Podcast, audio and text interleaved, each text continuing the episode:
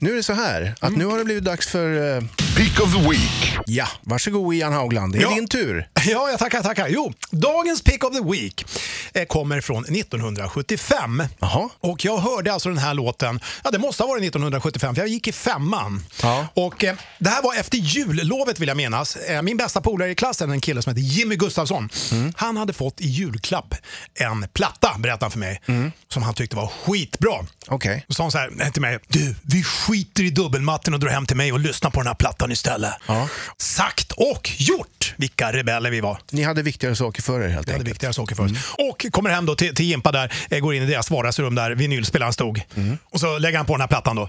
Ja, och det var ju då Rainbows första platta där. Ja. Och första låten på plattan heter ju då eh, Man on the Silver Mountain. Och den har på något vis, som du nämnde tidigare, format dig. Ja, och framförallt det här klassiska Richie Blackmore-riffet då. Grymt. Det var ju grymt i sig. Men sen så kommer ju då Ronnie James Dio. Och när jag, alltså första stavelsen han krystar ur sig på låten så var det som att eh, himlens port öppnade sig och jag såg Edens lustgård. Och Där sprang Gud mellan, eh, mellan eh, äppelträden. Buskarna, Ja. Nej, men det var verkligen, det var verkligen en aha-upplevelse.